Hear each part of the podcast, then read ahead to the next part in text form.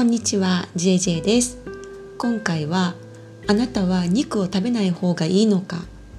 という内容でお話ししたいと思います。実は以前知り合いの男性から次の質問をいただきました。私は肉が大好きでいつも食べ過ぎてしまいます。特に牛肉が大好きなのですが肉を食べない方がいいですか、まあ、この質問に対しましてまあ、自分の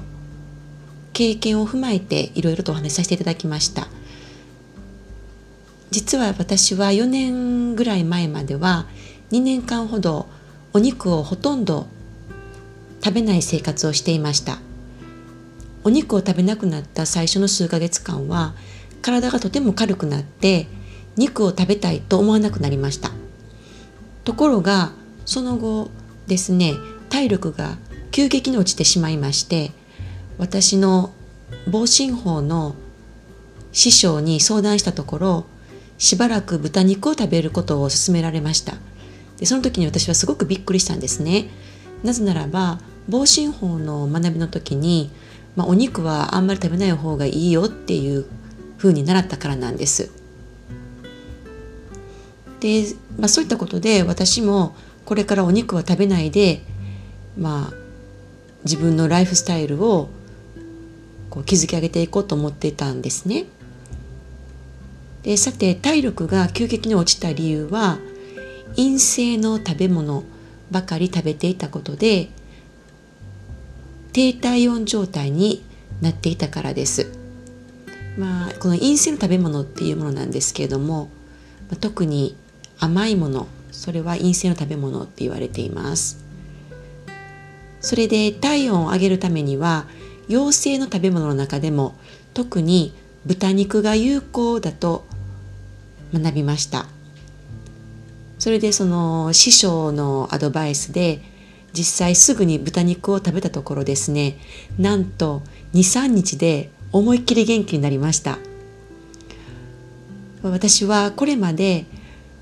肉は体に良くないとの学説を学んできたのでまあ、最近になってですね肉を少し食べた方がいい人もいるっていうことを知って少しいろいろ考えさせられてしまいました。それで私自身の場合は肉を食べた方がいいのか食べない方がいいのかを知りたくなりました。そこで自分の体を使った人体実験を行いまして肉が私の体に及ぼす影響について考察してみました。まずは1ヶ月間肉をほぼ毎日食べる食生活をしていたところですね。体が疲れやすくなってしまいました。実際その当時はそれほど肉を食べたいとも思っていませんでした。現在では1週間に3回ほど肉を食べてあとは魚とか野菜をたっぷり摂るようにしています。そしてこのスタイルが私の体調に一番合っているようです。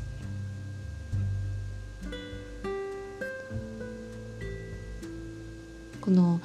油中毒っていう、まあ、本があるんですけれどもこれ白沢先生が書かれた本ですがこの本では正しい肉を食べることを勧めています。でこの本の中で正しい肉を選ぶポイントっていうものが書いてありまして合計4種類書いてありました。1つ目が国産を選ぶこと。そして2つ目が 100g あたりの値段が安い肉を選ばないこと。そして3つ目が生育環境のいいところで育った肉を選ぶこと。4つ目が匂いがほとんどないまたは好ましい香りのする肉を選ぶこと。っていうことです。また藤田さんが書かれた50歳からは肉を食べ始めなさいっていう本ではなぜ50歳から肉を食べた方がいいのかを非常に興味深い研究結果を紹介しながら分かりやすく説明してくれていました。この本によりますと肉を食べる理由は長寿のための体を作るためだそうです。食べ方として大切なのが安全な環境で育てられた良質の肉をステーキという形で週に2回たっぷりの野菜と一緒に食べること。そして食べ過ぎないこと。そして炭水化物と一緒にお肉を食べないこと。そして甘いものを食べないこと。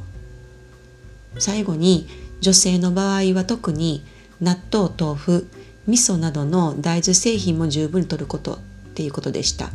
要するに腸内環境を乱さない食べ方を意識することが大切だということです。最近私が食生活で心がけていることは食べなければならないではなくて食べたいものを適切な量だけ楽しく食べることなんですね。食べることは生きることです。ぜひですね自分が食べるものを